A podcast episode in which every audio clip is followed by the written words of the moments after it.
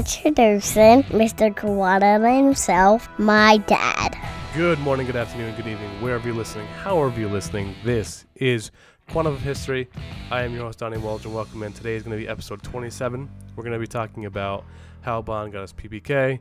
We're going to talk about the assassination attempt on Princess Anne, and we're going to talk a little bit about the IRA, how they smuggled guns, and how James Bond used one of the guns that was infamous for the IRA. We're also going to bring in my good friend Caleb Daniels from Commando Bond. Good dude. Um, and he gives the best answer of all the guests I've ever had for the Bond girl question. It's well thought out. It's hilarious. It is. It is um, for future guests. Good luck trying to top this one because it is. It, it's it's it's my favorite answer I've gotten so far for the uh, Bond. Uh, so stay tuned for that. It's, it's the funniest part.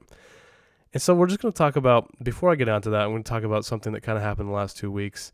And I'm sure that everyone listening to this podcast has dealt with these kind of things. All right. So the number one thing, once again, there's two parts I'm going to talk about. First part is going to be to talk about what it's like when you do things and you hear people, you know, talk shit, right? It's, it is a basic function of humanity that people talk shit. I mean, I love being part of this community. I've been so grateful to be part of this community. It has been a blessing. I have met so many fantastic people, and it's been really such a great experience. But as with anything, it is a community, and it is filled with people, right?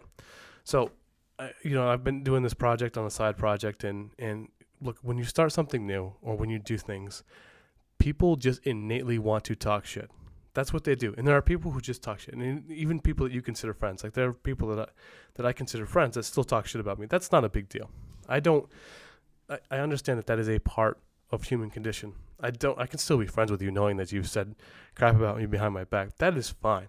All right. It, it and it don't bother with that. And everybody has had that. Everybody has dealt with that, especially when you start with things, or you put something out there, you put something new. That is going to be a part of it. But what you can't do is let people affect you with that. You can't try to change who you are, what your vision is, based on the fact that people cannot wait to say negative things about things. That's just a part of people. There's a, you have to understand that that is a it, it takes a lot more people. And I talk about this all the time on the podcast. And it's it's never the people who are above you on the rung on the ladder of success. It's the people who are below you that are always trying to pull you down. All right, so you have to be able. If you're going to start something or you're going to try to do something, you're going to have to be able to take those things. When you allow people to to censor or or or go on or, or censor whoever it is. And, and if you allow them to censor one person eventually it's going to be your turn. And it's the same thing with people who talk shit. If you have friends that come to you and they're like oh can you believe that guy or believe this? Eventually it's going to be your turn to be that guy all right? And you have to understand that and accept that as that part of the person. So just put up a wall with them and, and put them as far as as you're willing to let them in. But you can't let it affect who you are. You can't let it affect what you want to do and you can affect what your vision is. Because when you're going to start and, and people who i respect the most in, in you know the successful people they've had to deal with it their entire life but you have to listen you listen to it but you don't internalize it. Take what you want from it. You you can't always block it out but you have a vision and you know who you are right?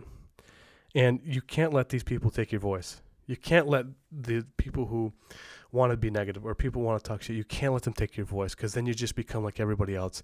And I'd rather fucking die than sit there and have my voice taken by somebody who who wants to talk crap or people who want to talk negative or people that don't even agree with you. That's fine. But you I would I would rather be fucking dead than have my voice taken or to try to change what I am or who I am or what I believe or what I go through. So that's the first part. So whatever you want to do and, and whatever you embark on in life, if you want to change careers, if you want to start a new business, if you want to start even a podcast, if you want to start whatever it is, you're going to hear it in your everyday. And it's going to be from your friends and it's going to be from people who barely even know you. You can't let it affect you. It doesn't matter. Don't change who you are. Don't change your vision. Don't ever change it because you're going to get it the entire time. The second part of this is, uh, of course, with this, with what I do for this um, podcast, I I talk about topics that not everyone talks about, or people, a lot of people don't even want to touch, and I have opinions on them. And uh, when I post on Instagram or I post on these things, there's dissension, and that's okay. That is okay. Okay. And then I've had a, another thing where I, I posted something on IG, and it became a, a thing in the comment section.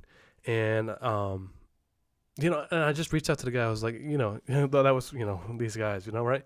And he was like really upset. It got to the point where it almost felt like he's like, well, are we cool? Like, are we friends? We, I know we disagree on something, but I mean, of course we're friends. And the same thing with the project I had. We had a disagreement on something. Of course we're going to be friends. I think that is a sad state of affair in 2021. That the the simple fact of having a disagreement on a subject means that we can't be friends. Of course, that means we could be friends. What are you talking about? I think that that's a, it's such a foreign concept to me because when I have a, uh, maybe because of where I've been working, but there have been times in my work where I've had a disagreement or I've been in a yelling match with my coworkers. I've thrown them against a fucking wall, right? And then we have our disagreement and then we're boys after. I don't understand the fact that you can get to the point where you just have a simple disagreement about a simple topic and like, oh, are we friends, still friends anymore? What do you mean? That's, that's ludicrous to me. And I think that that's a sad, state of affair that we are in society. And I kind of made up this analogy in my own head, and it, it kind of I, the way I visualize it, how it is, is like you have ideas, so you dig a hole, right? And you can either stay in one spot, and with social media, and what the and I, I, I talk about this a lot in this podcast too, was that we're being fed exactly what we want to see over all and over again, and it just like feds it. So uh, way I picture it is like you've got a shovel, and you dig, and you take the first dig in the same spot and then you look you can look to the left or you can look to the right. And maybe take something more and maybe dig right there. And then maybe you go back into the left and take a dig. And then maybe go back to the right and take a dig. And eventually you have a flat part where we've all kind of dig at it but there's space for other people to be in your hole with you right? And you've got a space for other people to do it. The way it isn't today is that you are just taking a shovel and you are digging in the same spot over and over and over again. Until it's a tiny hole, but it's deep and it's only for you. And by the time you're six, t- ten feet in, you've been digging the same spot, getting the same content, getting the same things over and over again, and there's no space to go left or right. You're just in the same spot, deep in your own dig hole, and it is a spot just for you. And I think that's a sad state of affairs that we're in is that disagreements or difference of opinions on things means that the end of friendships or it means the end of acquaintances even or the fact that you can't even hang out with somebody or talk to somebody or anything like that. That's a sad state of affairs that we're in. Of course you can have a disagreement with somebody. You should. You should but god the way it is now and today is that tolerance is conformity and don't let them do that. Whatever it is when it comes back to talking shit about oh you should be this you should be that you can turn this down you can do this the fact that somebody loses their mind over the fact that you were hard on somebody who played James Bond, get get the fuck over yourself. You know what I'm saying? Like that is that is ludicrous to me. It's a fictional character. We're okay, guys. But at the same point, you it goes back to the same thing with and it it's a microcosm of the bigger problem that's going on today is that you have all this thing and, and you have to have your opinion and if you're either right or wrong you're not sharing ideas. You're not your own person. And once you become, once you disagree with somebody's belief, then I can't be, I can't hang out with you. Or if I say that a movie, I don't like a movie, that you can't hang out with me because I don't like a movie, or you you're mad at you're mad at my uh, me because of dissenting on a movie. Come on. But that's that's a microcosm of the state of affairs we are in as, as society. Is that once there's a dissenting opinion, then okay, unfriend, hashtag unfriend, hashtag unfollow. No, I mean that's just it's insanity to me. It's just insane. So, going back to what we always talk about, those are the two things. Like you're going to deal with people who talk shit, and you're going to deal with people who have different opinions, and you and you can't dismiss people for either. That's humanity. That's just it's okay. It's it's okay. It's not a big deal if people talk shit about you or, or that. It's it you have to be, know who to let in your circle. And at the end of the day, there's only a handful of people that should matter in your life, anyways. And if you're looking for, and you're doing things and you're looking for that acceptance for mass variety or to get your numbers up or anything like that, then you lose who you are and you just become conformity and you just become, and in the, for the sake of tolerance, for, for the sake of making everybody happy, you just become boring. And uh, I just, fuck that. That's that's that's my uh, that's my little preachy thing for that. But those are the two things, and I'm sure that everybody who's ever li- who listens to this podcast has dealt with the same things in their life, has dealt with those two things, and it, they're just a microcosm of what it is today. But my God, don't dig in the same hole over again. You know, Just take take a shovel full from the left to right so that you can let other people in because it's a lot harder to be in that hole by yourself. So I'm done preaching, but I think it's just some things that have happened in this last two three weeks that I think that everyone that listens has gone through, and I just wanted to give I don't know, I just wanted to preach. So all right, without further ado, let's get into the topics today. Let's go ahead and talk about the uh, the fun stuff now. All right. All right, without further ado, let's talk about how Bond got his PPK.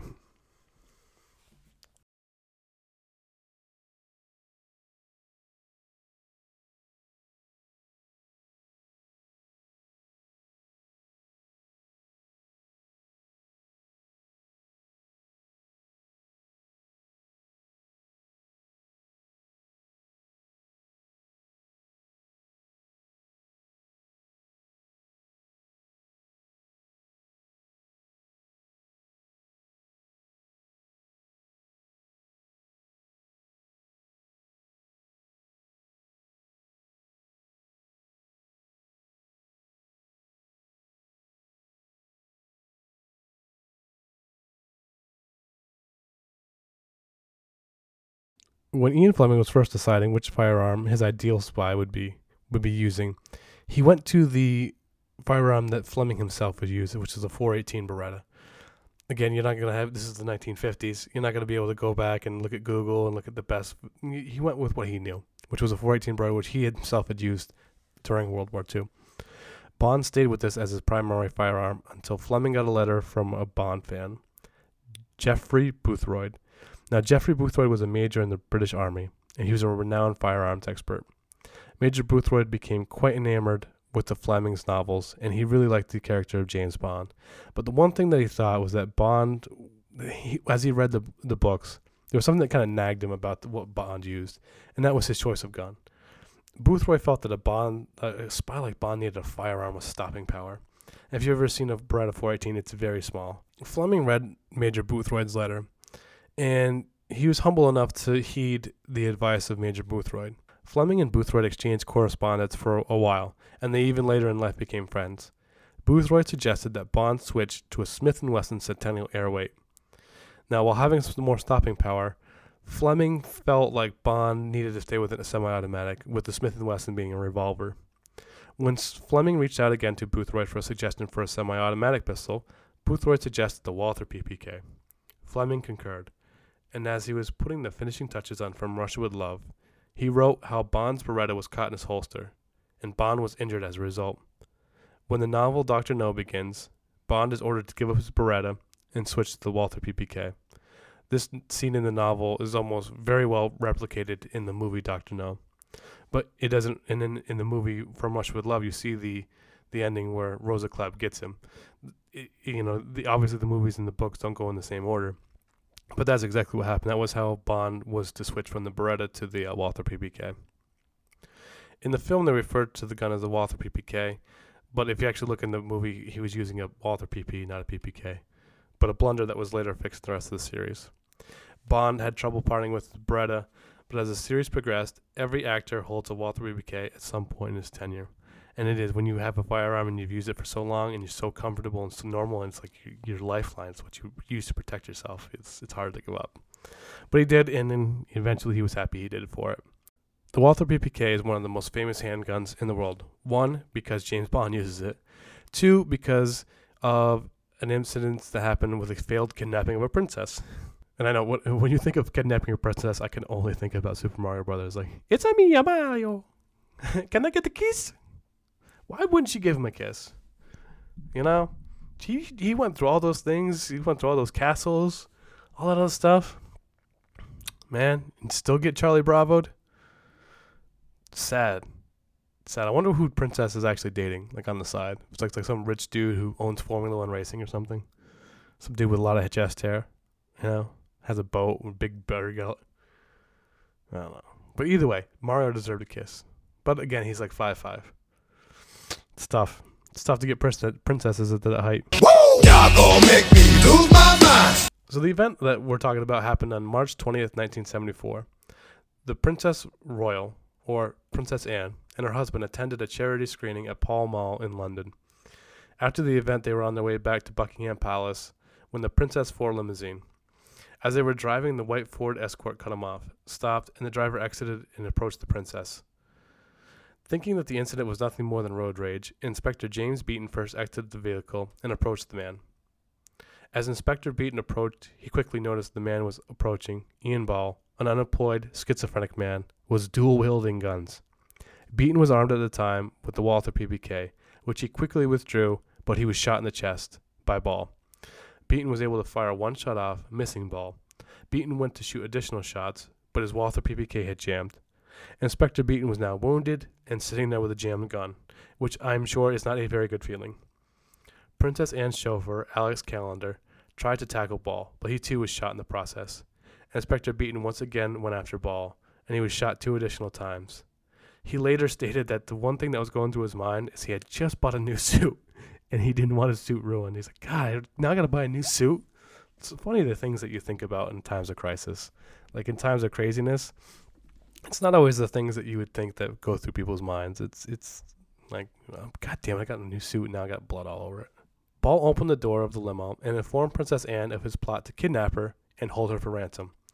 Princess Anne had a reputation for being a crass lady full of attitude, so in response to Ball, she colorfully said she would not oblige. As the commotion was going forward, a former boxer, Ronnie Russell, stopped and helped. Ball had Princess Anne by the wrist, and Russell ran behind and punched Ball in the back of the head. Russell was able to lead Princess Anne away to safety.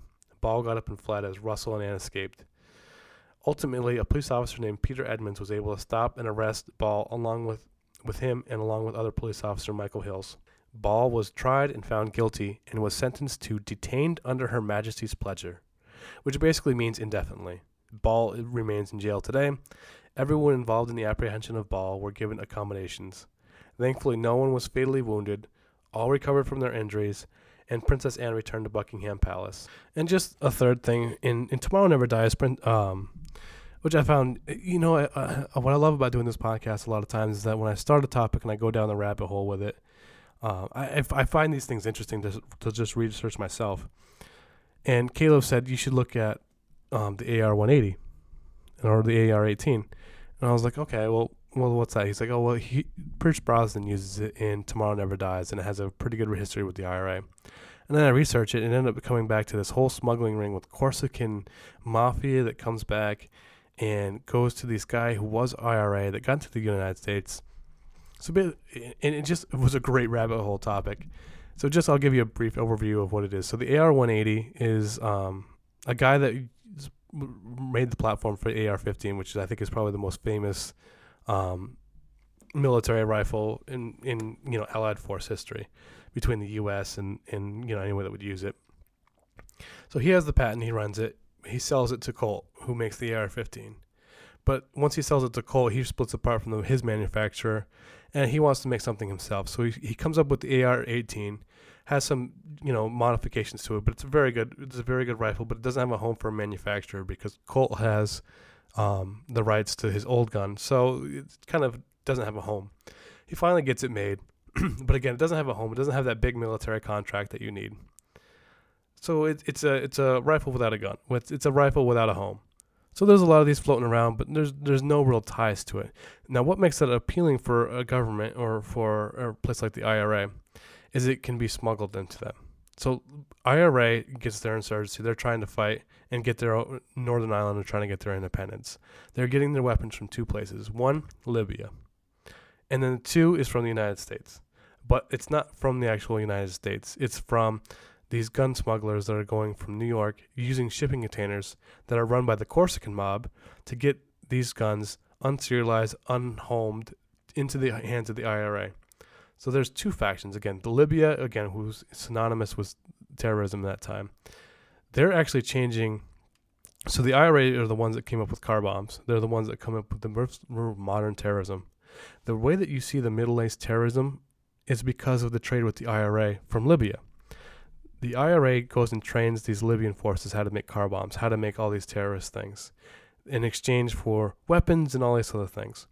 Then Libya takes it over, brings it over to the Middle East. Then that spreads and everybody teaches them to the Middle East. Then eventually in like the 90s, the Middle East comes over to Mexican cartels and teaches them how to do it. But it all based in the fact that it started with the IRA. It all started with their their resistance and their terrorist tactics. So now you've got the start of basically the start of terrorism, the start of Middle East terrorism, the start of cartel terrorism, all based on the trade of these these weapons, based on from IRA to Libya. The other part that was going to again, we go back to the Corsican mob that was happening in New York. Eventually, the FBI finds out who's doing it, does a, a reverse thing on on the operation, gets them the, on tape on tape buying guns and things like that. Goes, he gets tried in the 1980s. Goes to a federal court. Their defense was that not only was that the CIA was telling them to go buy these guns, it was the FBI's operation was unbeknownst that it was a CIA operation in order for the CIA to arm the IRA in their fight. That was their defense, and it's a brilliant defense. Even one point, because that's what the CIA was doing so many times. Now, the CIA vehemently denies being any part of that, having anything to do with that. And I almost kind of believe that because I don't see how the CIA or the United States interest in supporting IRA helps anything. If anything, it would hurt their cause. They're and they're not with Libya. Libya is a common enemy, and the IRA, their cause, what would that? How would that affect the U.S.? If anything, you want to keep ties with with Great Britain. So, I don't see how. I almost believe the CIA in this point because I don't understand how it would be beneficial to back the IRA and their and their cause. I don't see how it would be benefit, but that was is a brilliant defense. And even one point, the the FBI accused him of um, smuggling so many hundreds of guns. And then their defense was, uh, no, we actually smuggled a lot more than that. We smuggled thousands of guns. So don't shortchange us, which, which is just a funny tactic to be like, no, we're not, we're not denying at all that we bought guns and smuggled them, but we did it at the behest of the CIA. And then you, you as the FBI just didn't know about it. And even though the FBI and then the prosecutors brought in people from the CIA saying, no, we didn't do this, in the event, all all the smugglers, all the IRA smugglers were acquitted because the jury believed that they were working actually under the guy under the help of under the guidance of the CIA. So it was a really interesting story. If you ever get a chance to to research or just read the articles, there's some really good articles about the trial. So check that out. And again, it ends up in ironically ends up in the Irishman Pierce Brosnan's hands in Tomorrow Never Dies in the beginning scene when he's um going against the weapons manufacturer, and the weapons dealers, he picks up an AR-180, which is again, I don't know if the, the, the producers or the or the movie makers meant to be that so on point, but they really did. They really did a good job. So there's all sorts of irony in it, and it just goes to one of those things that why I love doing this and why I really have a joy doing this podcast is that that's what it's like. Is that you can take one little morsel of information from a Bond movie, which is literally just like Pierce Brosnan holding a seemingly innocuous rifle. You can take that and delve into it and research it, and all of a sudden you've got the history of a Corsican mob and a trial, and CIA, FBI, Libya, and the start of terrorism, all from just researching one little handgun, one little gun in a Bond movie. That's why I love doing this so much. So, I, I, I think I've talked enough. I think you've heard my voice enough. Let's go ahead and bring Caleb Daniels on. He's uh, again, you, if you're not following Commando Bond, really good follow. But Caleb's just a good guy, so without further ado, welcome in Caleb Daniels from Commando Bond.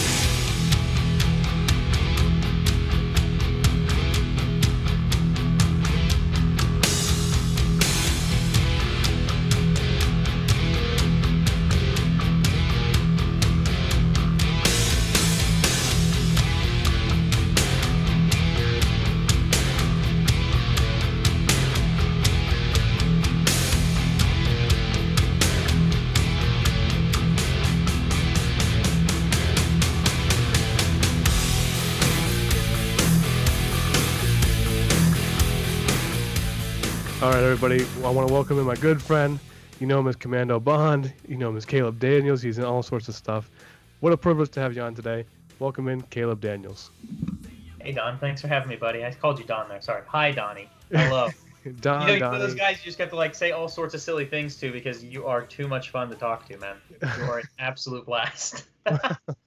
I'm a small dose guy. I think that's, Yeah. that's small dose. we haven't done a call like this since like April, so I think that makes sense. Yeah, small doses. I'm remembering from the distant memory. It's the rose-colored lenses and all that.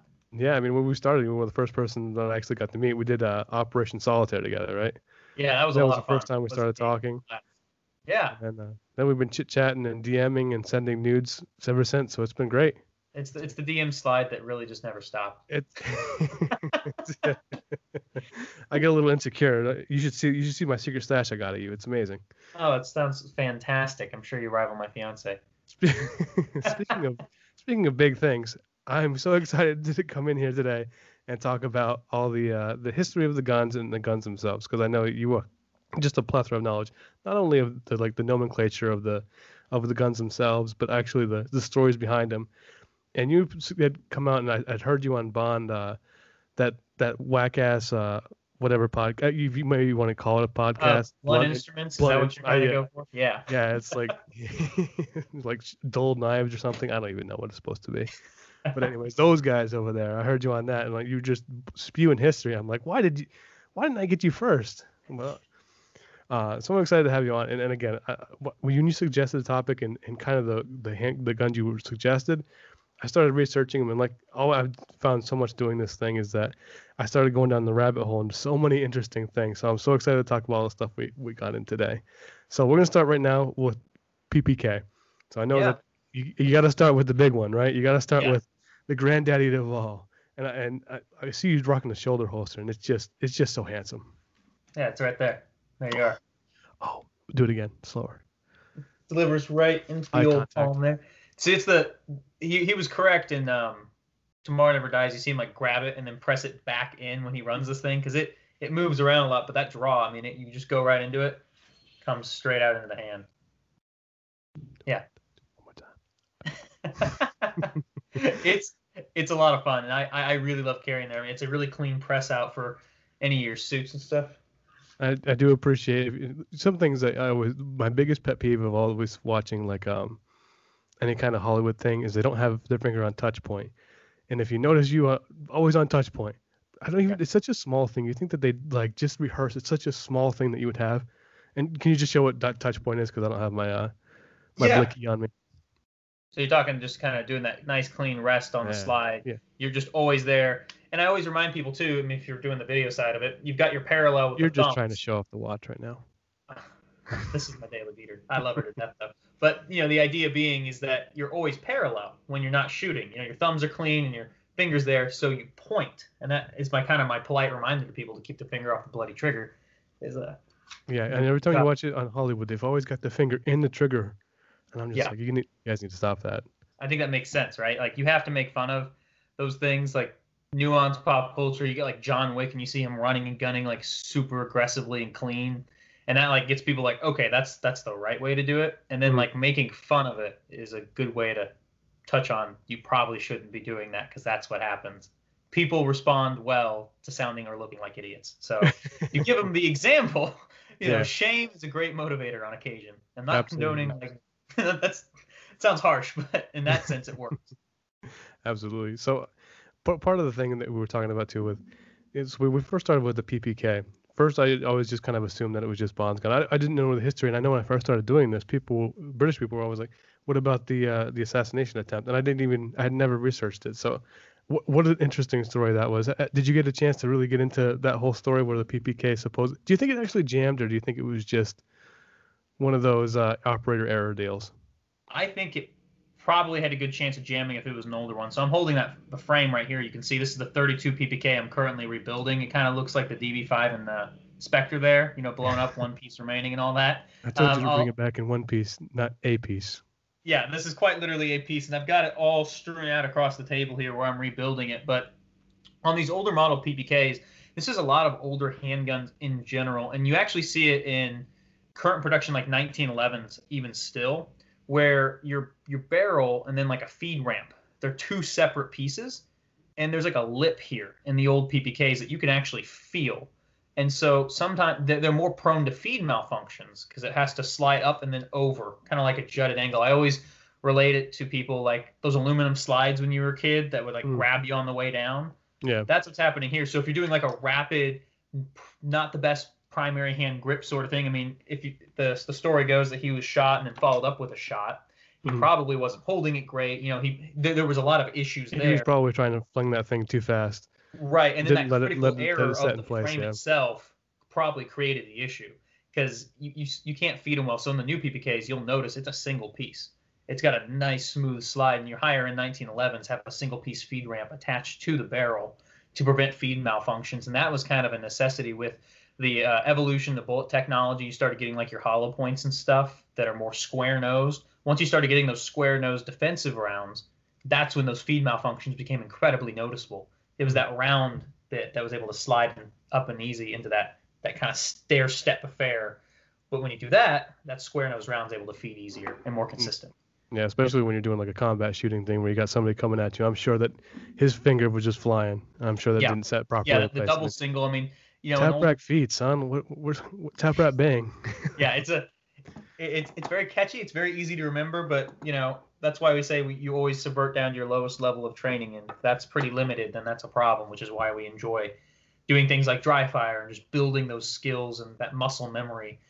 You know, I always tell people. Um, you don't want the first time you are learning how to like use your e-brake or use your brakes in a bad situation when you start hydroplaning or hit a horrible piece of ice. Mhm. Like you should have a familiarity with your vehicle before then. And, Yeah, you don't want to lose your virginity to a 10, right? That's That's- exactly right. You know? you have You such knock out a couple thinking. fours or fives first. Yeah, see, I can't say that on a sales floor with a 65 year old client, but you know, Don't worry, I get I get hate DMs all the time for my message, so I can say it on this. yeah, that, that's what we call the pearl clutchers. I think that would actually get them to roll over and faint on the middle of the floor. Again, what you call a pearl cl- clutcher is not what I call a pearl clutcher, but anyways.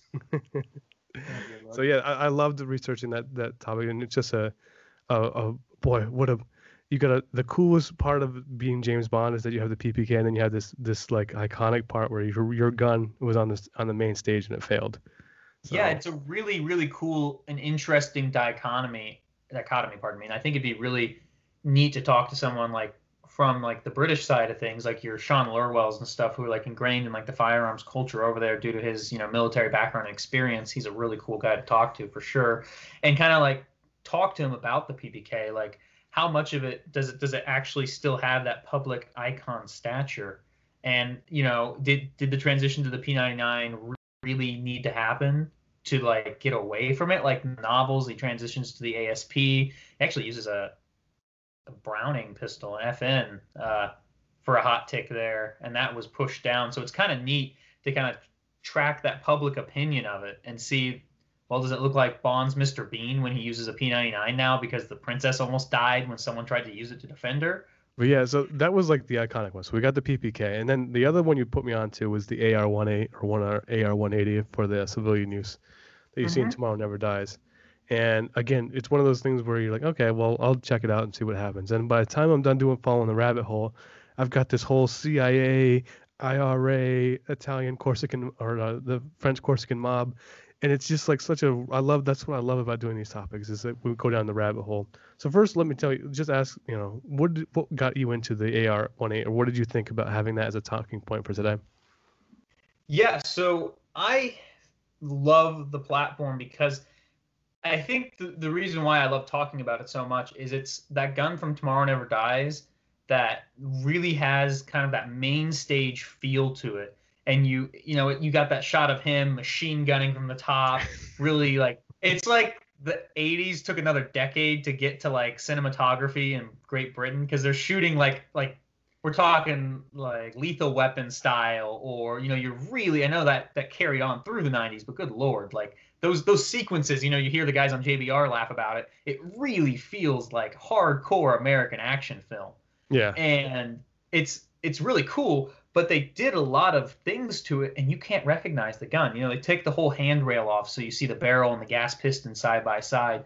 So for me it was always a well what is that? And so i started doing some research into it to kind of figure out what it was and learn more about the platform just because i'm a nerd for those sites with details. And i kind of stumbled onto the path that you did learning about this really uniquely designed weapon that then had an incredible history of its own for sure i mean she is a I, big I, I gotta tell you, Caleb, you pull it out way too quickly. I need you to slowly, slowly do that again. There you go. Little so foreplay. yeah, we'll, we'll, we'll start here and we'll do the roll Oh, we'll yeah. the up So give it the Brosnan. Give it the Brosnan look. you got to do the Brosnan where he like presses into it and like looks around the corner. Like you There really got to go all out. That's it. It's it's That's really hard not to with this thing.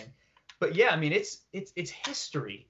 I mean, the fact that it was initially for, for me the stuff that I loved about it the most before I even got into like the huge IRA thing that I'm sure we're going to get to sooner than later because that's some really cool history there is um the fact that it came from Eugene Stoner and it was his actual original design for like what he wanted a battle rifle to be. Um, the gas piston operating system that was the AR. Um, I think it was a 16 was the model number that he was running with at the time, and that stands for Armalite rifle. So Armalite was the shop that he ran. For those who are unfamiliar, and at the time, you know, it's still a brand that's in house today. Like it's still producing items.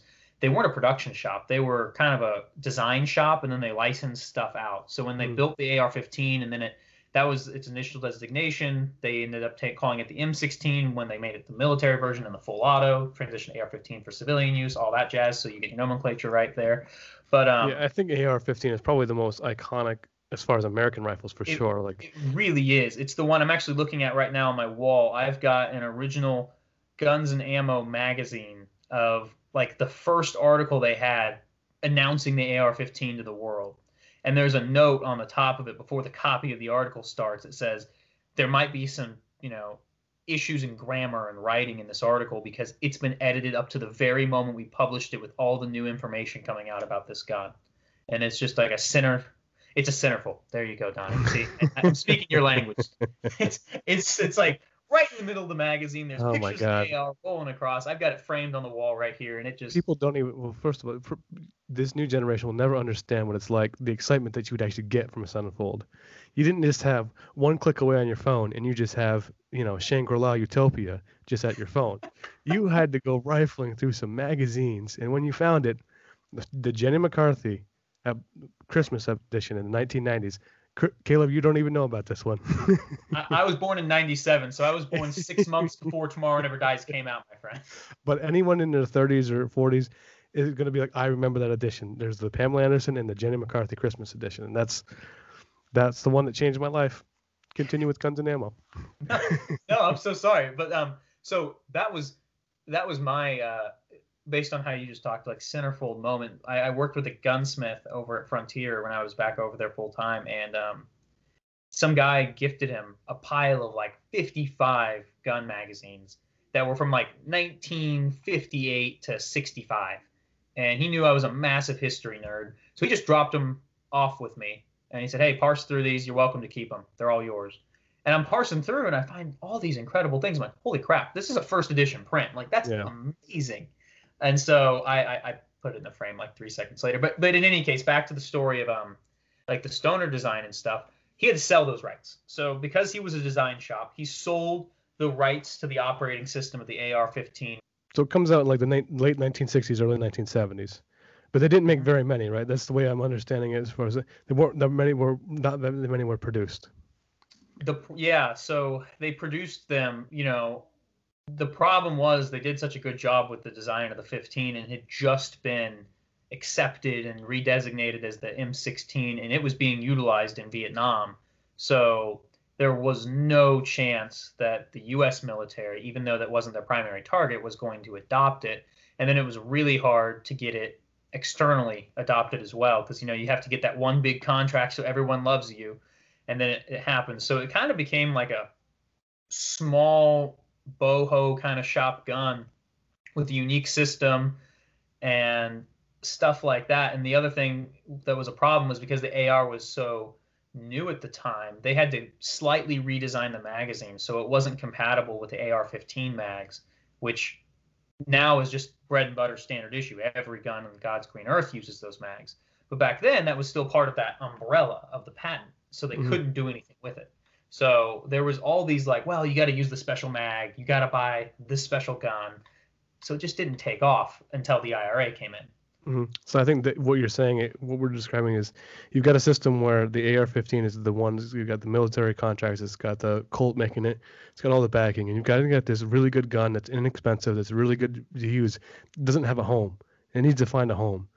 And at this point, the IRA in, in the uh, uh, um, the Irish Republican Army fully engulfed in war. So now it finally has a home almost. And you've got this guy, um, George Harrison, who yeah. was initially again we, not the Beatle, Um, it would be real cool if it was a Beatle because again, I, for me, the Beatles are the most overrated band in history. I don't know what your feelings are, but I grew I up get- in the generation of One Direction, buddy. I I I I, I pine for the world of the Beatles. So I came from Nirvana and Pearl yeah, that's fair. And uh, to hear Yellow Submarine and then had the same breath talking about the greatest band of all time, I don't see it, I don't understand it, but to each their own. Um, but so IRA now, but again, we have this conversation all the time in this podcast, is that you need you have a fighting army, but you have to get these guns don't come from all, but a few countries, right? I mean, how many countries in the world really produce mass produce firearms?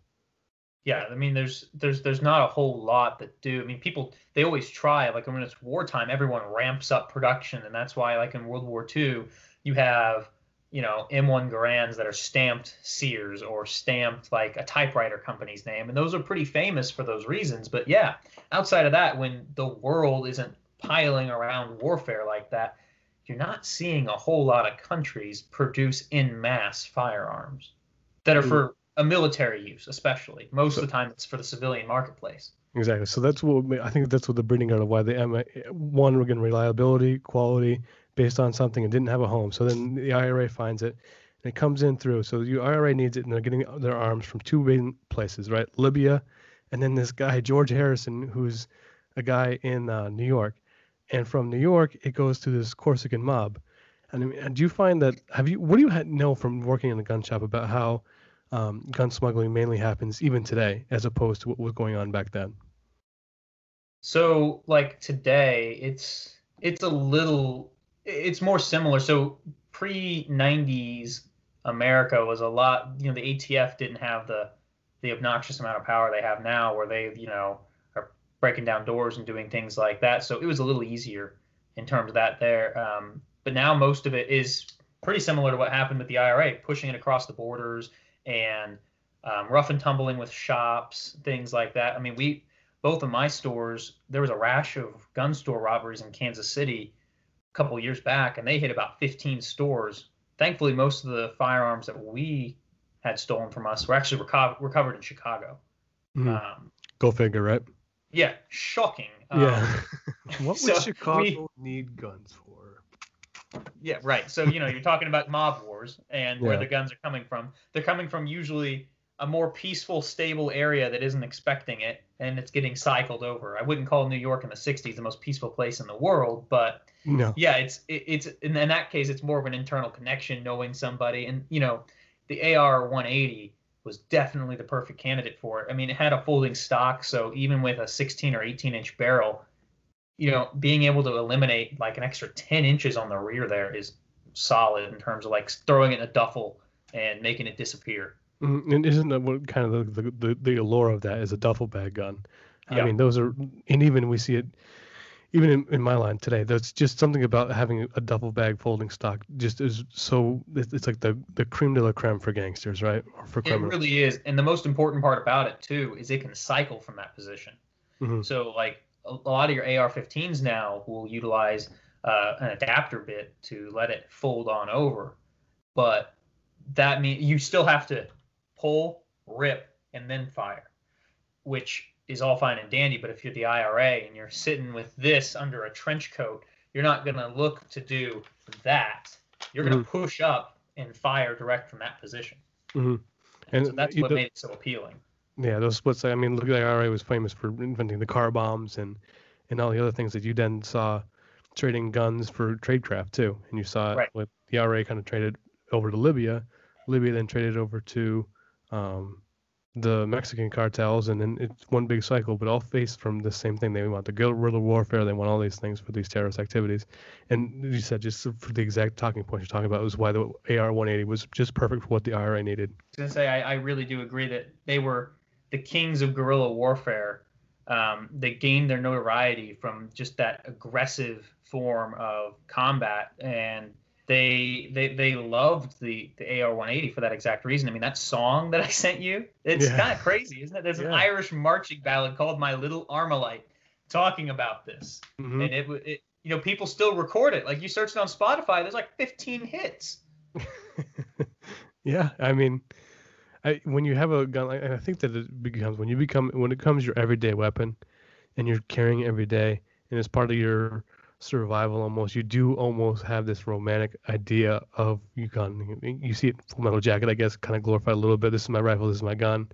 I sleep with it. All that the prayer to your gun, and it really does have a, a effect. So you see it in the lures, and I'm sure that as they use the 180 so much, um, you do you do you do, get an emotional attachment. To me, I still I still miss my M4A1 carbine. I miss yeah. having that every day, and now, now I carry that just a sidearm pistol. It's just not the same. I mean, I, no, I, like I, I understand that entirely. I mean, you, you come back to Bond a bit there.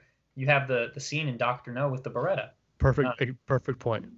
I mean, it's it, it yep. it's like you know he, he's fully aware that it's a it's limiting in both size and stopping power and everything, but it's the familiarity. It, it's what he trusts. It's what he's utilized, and he doesn't want to upgrade. And it's funny because then you get into later novels, and he has that same level of like appreciation for like the PPK.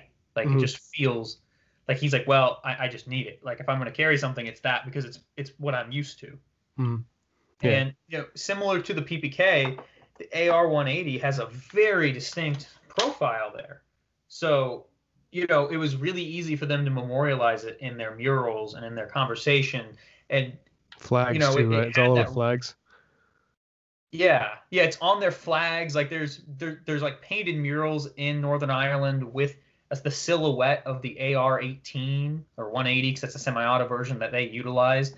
That's the other crazy thing too. Um, when you think about it, they were getting arms smuggled, and they were combat. They, they were fighting a military. I mean, they truly were fighting the British military pretty aggressively, like paramilitary forces and stuff. And all they were using 90% of the time were semi-automatic rifles that were just smuggled across. Mm-hmm. You know, they, they were fighting tanks and you know armored vehicles, and you know they, they were staging guerrilla warfare with a semi-automatic firearm. They didn't have the the benefits of what we have today, where you know you look at your AR like, oh, you know, um, trigger on this is kind of meh. It's a two stage. It's got a three and a half, then a two and a half pound break. The wall's a little tight. No, they took the bloody thing and they ran with it they're like, this is what I'm going to use. Yep. And oh no, they're rolling over the hill in the armored vehicles. Let me just grab my little Armalite. We'll be just like, that's such a mentality that you have to get your head around. That's just incredible. Mm-hmm. Absolutely. Absolutely. The, the, the firearm has a great story. And I, I, think the last one we want to talk about, the last, we're switching gears from the AR-180 to the H&K UMP9. Yeah. Now, the, really the only reason I don't even want to talk about the history. It's just such a sexy gun. Do you want to tell, explain wh- where you see it? Uh, yeah, I mean, you see it in probably my favorite, like back-to-back Daniel Craig sequence ever. You see it at the very end of Casino, mm-hmm. where he cruises out in that three-piece suit, and he finally gives the line you've been waiting for the whole movie. He does his Bond, James Bond, and they do it from you know, the Mr. White shot, so it's down low, looking up on him, and you see the silhouette of the firearm against him and that beautiful oceanside view of the gun with the can on it just resting into the crook of his arm. You know, he's just holding it like this, casual as can be after kneecapping a dude with it. I mean, it's just such it's a badass. It's, and, and then you such it in, a badass. You get it in Quantum, which is that you know that back to back. You know, the movies go back to back, and you know it's that fast action car sequence. He's pushing mm-hmm. between the Alfa Romeos, sliding around. He's fumbling to get it pulled out of the seatbelt, and then he just rests it over the windshield and drops the guy, and the car goes flying off the cliff. You know, you know how hard it is to even look back at that because I wouldn't even. I, you know, what? I don't even think I've noticed that yet. I saw like I saw a gun, but I can't even notice because it's editing so fast. I'll have to look actually go back and look and see if it's the actual 180. I didn't even notice that. You just told me that for the first time. Yeah, that's that's so that's the UMP9. The only difference is it doesn't have the suppressor on it. So he ripped the can off. It's sitting in the passenger seat, and that's what he's fumbling for with the folded stock, and then he just fires it from there. You know, it's so funny. I, I you, every time you watch that Quantum of Solace thing, you, you see a new thing. Because I still uh, have no idea. I didn't even realize that he was. That's what he was fumbling for and stuff. It's just so fast. I can never it, get anything. It, it really, really is. I, I love it to death. It's a. It's one of my favorites. Just like to have on in the background because it, it's kind of that fast-paced action sort of movie. It's uh, that's exactly what I use quantum for too. It's always my back. It's my background if I'm doing yeah. something else. And it just it just it looks cool. It's kind of like Thunderball in the sense where you glance at it and you're immediately in the world of Bond. Mm. And you know, it took me years. When I was a kid, I hated the movie because I never knew who was driving because it flashes so quickly between Bond and then that semi truck driver, Yeah. and they just had to pick a dude that looked like his stunt double, and they put him in like sunglasses. So like for me, it was like, is that Daniel Craig? And then he's like wearing almost like the Madagascar style shirt. I'm like, Mhm. wait, is this like Quantum Leap? Like what's happening? why why are why are we? yeah. but- Exactly. it's it's it's a really really cool gun and it was HK's answer to making a lower cost all polymer um, MP5. They What do you think trying, about H and K as, as a brand itself? yeah, I mean I I love them. Mhm. Um, they're they're a little cold blooded. Like if you if you follow their social media channels or their marketing, their following is very um, the stop being poor brand and their customer service is awful. Our sidearm in in uh, Border Patrol was the H and K P two thousand, which Mhm. um, again I compared even with the Glock, I, I couldn't stand that gun. Uh, have you ever used it? Have you used the, the H and K P two thousand or any kind of incarnation of that? I've handled the P2000 a lot. They're they're still in production and still being sold. I've I've handled a ton of them. They're not my favorite. I I kind of put them in like the preteen era for HK. A lot of people love them. It's kind of an interesting story. I, I, you talked about it a little earlier about you have to get that one big contract, and H and K got the the uh, DHS contract, right? So DHS gets their contract, and then it, they were going from the Beretta to figuring out where they were going to go. And at the time, it was the Bush administration, and uh, they ended up going with H and K. And everyone's like, "Why H and K?" And then after Dick Cheney's um, after Dick Cheney leaves office, he gets a uh, some kind of like co- position with H and K. So it's funny how Well, That's- I mean, it's like how, that's how you get contracts is you got to pay. oh yeah, I mean, it's like Sig Sauer. Um, you know, they have the new they're the new handgun for the U.S. Army, the 320 series. Um, it's the M17 or M18, depending on the model you're specifically talking about for the military. Glock put a new gun up for it. Beretta put another one up. H, I mean, everybody put a gun in, and the one that was free won. Well, last question. Okay, Yes, sir. this is the big one. This is this is the one. All right. I've been mentally preparing for whatever you're throwing at me. I don't know what it is, but, but I've been like, I was not my fiance, and I said, "I'm sorry, sweetheart. I don't know what he's gonna say, but Donnie's gonna do something." well, as always, so you get a chance. Any Bond girl, any Bond girl from any movie, anytime, but you got to give away all your guns. Which Bond girl are you give giving up? them away. Yep, no Well, guns, buddy. it would be is there cold, is there is there a Bond girl? cold-blooded to say um, no because my fiance said I can keep them. So there's, you know, I that, that that's how you go that direction. That was the the fatal flaw. If you're not a fan of that, you can't be with me because there's a lot to work with. But the um the cold-blooded response could be Tracy because you know Bond goes to throw it all away and then she dies and he's right back in the thick of it. So Oh, so hold on, hold on. Let me, let me, let me get this right. Your answer to this Yeah. question is that I'll pick Tracy, the one that dies, so that when she dies, I can get my guns back. Is th- is this your final answer, Caleb? there's a lot invested in this I in could. terms of time, Connie. That is that is a brilliant answer, Caleb. I, I can't. I don't even know how you would ever top the brilliant, thoughtful. That, that's why you, that's why you're such a genius, Caleb. Not only Oh, do I you- don't know about that. But, uh, it's it's all You- about I love, that's the I love this an- I love this answer so much, Caleb. I will pick I'll pick the Bond girl that dies so I can get my guns back after I'm done having my fun with Tracy. I gotta tell you, it's a genius move. It's a genius plan. It's a genius answer. And uh, Caleb, Commando Bond, if you're not following IG Commando Bond. Do you have anything else coming up that you want to plug, or anything else you got going on, or any kind of side projects you got going? No, no. The, I'm just thinking the most exciting thing I have to plug is the fact that I'm talking to you right now, my man. I've got um on the 14th, which I don't know when you're going to release, but on the 14th of this month, I've been doing this for a year. So thanks for putting up with me. Is the Oh, biggest thing I can say. I love it. I think my year mark is coming in March 13th. I think. I think that's my year. So, uh, look forward to it. We're gonna we're gonna be uh, doing this for a lot of years to come, man. So I'm very excited, and thank you for coming on us again. We have to do this a bunch more times, Caleb. And as always, thank you so much for coming on. And I gotta tell you, thank you for that answer. The well thought out. well thought out. I picked the girl that died, so I get my bonds, my guns back. Love this answer. Uh, thank you so much for coming on, Caleb. It's been so much fun. Thanks for letting me come on, Donnie. I appreciate your time. All right, buddy. Never knowing someone come and try to take my life. I be sleeping with the 45 like every night. In the whip, I pray to God I don't see flashing lights. God damn, they right behind me. Thank you again, Caleb, for coming on. I get definitely the best answer. I mean, he he picks the Bond girl that dies, so that he can get his guns back. That is that is a heck of an answer. I gotta tell you, sir. Well played, well played, Caleb. Again, if you're not following him, it is K- Commando Bond. I'm sure that everybody listening to this knows about him and, and hears it. But great follow, and I just I just want to end. I know in the beginning I kind of went on a little bit of a tangent about stuff that's not related to history or Bond, but I think that I think that it's, it's okay. We all have interests besides James Bond. We all have lives outside of that. He is a bit of escapism, and I really love the movies. I love the books. I love all the things that come with being a James Bond fan. I love, I love the community. I love all the friends that I've made. But I think that it's okay to once in a while venture off into things. I think for this podcast, I definitely do it because this is. I feel like this is a history podcast more than it's a James Bond cast. Especially now that I, I kind of stopped doing the reviews of the movies because I find that just listening to me review a movie is, I just it's not me.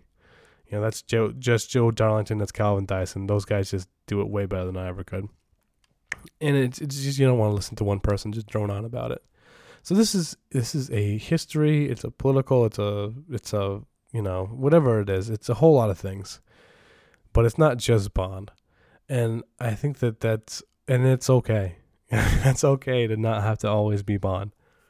I don't want to have to always just talk James Bond. I love talking about James Bond, and these all these topics are inspired by it. And I hope that it appreciate you appreciate the movies more, uh, having heard the history behind it, and not and knowing that it's not just these these topics in these movies do not come out of the air. They're not just built by three people just thinking, "Hey, what could be cool?" These actually come from real life events, and it's based on real life things that they fictionalize but they come from places. And I hope that that brings you a better appreciation for the movies themselves when you go to rewatch them. But it's certainly not just going to talk about Bond, not just going to talk about Bond topics, not going to talk just Bond style, not just Bond cars, not just Bond girl, da, da, da, da. So it's it's a I want this to be something that a non James Bond fan can appreciate and listen to as well. But I want to emphasize enough. Thank you everybody that listens. I love all you guys. I love this community. This community has been so good to me in so many ways, and I met so many good people and so many good friends. So I love everything about it. But those are just things that I address. But I I just want to address those in the beginning. But just because again, it's it's a shared life experience. I think that when I go through something, I'm sure that everyone that listens has gone through those same things because we're all human. We have shared human experiences. So so again, thank you so much as always. You know, subscribe, leave a like, leave a comment whether it is, just go ahead and leave a comment on either you know Apple iTunes or anything. It does help. So thank you so much for tuning in. This has been Donnie Waldron. This has been Quantum of History. Signing off, and as always, stay positive out there, guys. Thank you so much.